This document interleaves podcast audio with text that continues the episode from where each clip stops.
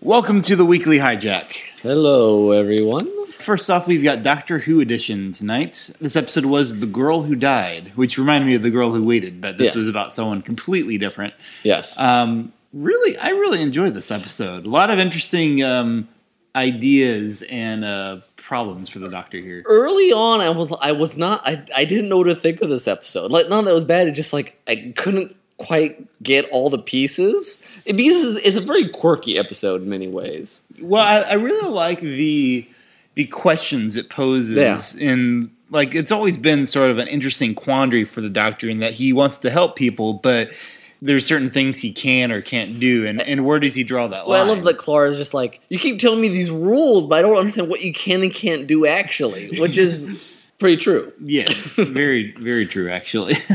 It was the opposite, really. Yeah, What? he he said it the other way. No, She Or doesn't she know said the rules. Oh, She's yeah. told what she can. Yeah, she's told. Yeah, that's true. it. What? Uh, okay, I was confused. How his face had reminded him of this. I just- oh, I they flashed it very briefly, but I think I I got a grasp of what they're talking about.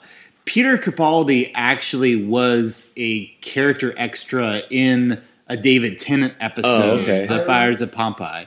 And I think what they were trying to indicate was that that was someone that He didn't save. he did save or he didn't save that that one flash of of the 10th doctor reaching out from the tardis i think that was an indication of him saving himself Oh, fro- or the the peter capaldi character So it's a memento face. uh, basically Which is in- That- I- which is neat, but it was not explained No. very no, well it was No. not explained. I at didn't all. know either, Zach. I was just Okay, like, good. I I thought don't I know. did something. no I, I w- I was massively confused and then when he started talking about what the face was about it's like oh okay that's what was You know what's going on. interesting then? Then we have this theme, of- you know, because the Maiar, you know, the Odin were the fake face. You know, like Uh-huh. the faces is kind of a, I don't know, a nice little nice parallel there. yeah, that was a good tie-in That's I interesting. am still. I'm less sure now, and I I will readjust my my uh, claim after the next episode, and probably completely renege on what I'm saying now. But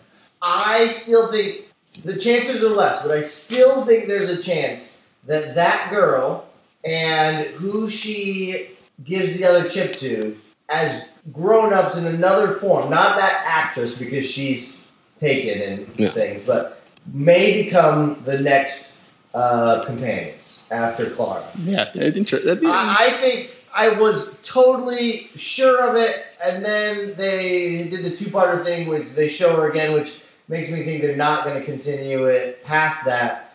But I'm not sure, and it being called the girl who died then parallels. I don't know. I, I think there's a possibility. there, there definitely seems to be room for expansion. you're saying there's a chance. um, I, I kind of like in the season of two parters though that this one, in a way, is also kind of self-contained. Yeah. like it, you can tell the next episode is going to directly relate to it, but it's In a different time period. I mean, there's a different different setup. different stories, different. Yeah, the, I have to say the Vi- you know it took me a while to. I'm like, what are they doing with these Vikings? But then when basically they have like all the reject Vikings fighting. I mean, that's hilarious. It's like the anti Vikings. Vikings are just a fun group to make fun of. It'll kill you. For Uh. But this saying is you know just classic Do- Doctor Who in the sense that you let's just throw yeah this alien race that eats testosterone and Vikings that are not fighters and girl who died. I mean, and a storyteller and people who think back. I mean, just lots of ideas. They just throw them there and say, haha. Mhm. but yeah, the okay, the the whole like recording them being beaten by a like a a puppet and then like use that as blackmail. That's very clever because because I had wondered, okay, if the doctor is going to actually fight for them and help them out here, well, then how are they going to get around the the scenario he depicted? Yeah. And it's like I, I was glad they didn't just like drop that thread that uh, there was act- he actually had a backup plan for that. That was that was brilliant.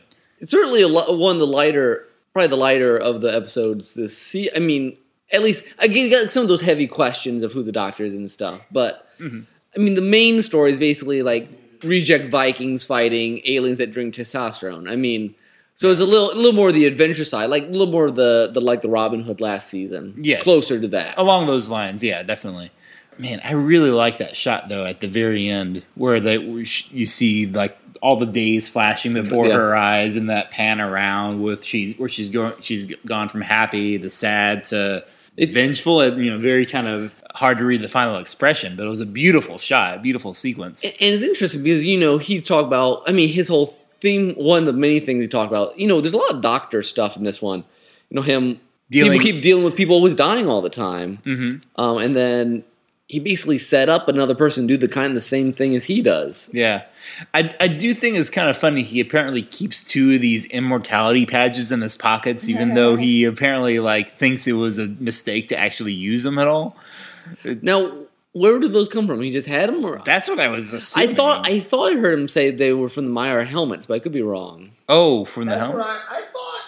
Okay, that would there make was something like that. that would make more sense. I'm not sure how it keeps you running exactly. Yeah, I know. I was guessing it's I sort of think like it repairs them. Oh, just repairs like Yeah. like Okay. the like the nanobots Yeah. from the Doctor Dances. Okay. I'm not sure what keeps the patch thing functional. Maybe Yeah. it's solar powered or something. So you know, if she goes into a cave for a l- long length of time, may not be a good thing. I don't know. so yeah, and, and another you know just vastly different episode. Because that's what we get here. in Doc. that's the wonderful thing about Doctor Who. is, Like You never know what you're going to get from week to week. Vikings and aliens. Why not? I mean, I wish it would have caught more at the very beginning, where at the you know like the end of the it wasn't really an episode, but you know she's in space and Oh yeah, because that was in my in my intro. I don't understand British. yes, that was very a lot of gibberish. It seemed. But- sometimes fun. they throw you in at the beginning of the episode, and you're like, "Wh- "What? What? What?" But we got you got Clara because this season's Clara's just like, look, I just love going around saving people and being, you know, basically kicking the doctor in the pants now and then. yeah, a lot of fun stuff. Uh, anyone else? All right, I think we covered it. All right. So Yeah. looking forward to the next episode for sure, and I hope you are looking forward to the next episode of the Weekly Hijack and the next episode of Derailed Trains of Thought. Coming soon. Stay tuned to us at derailedtrainsofthought.blogspot.com. Until next time, this is Tim. This is Nick. Bye bye.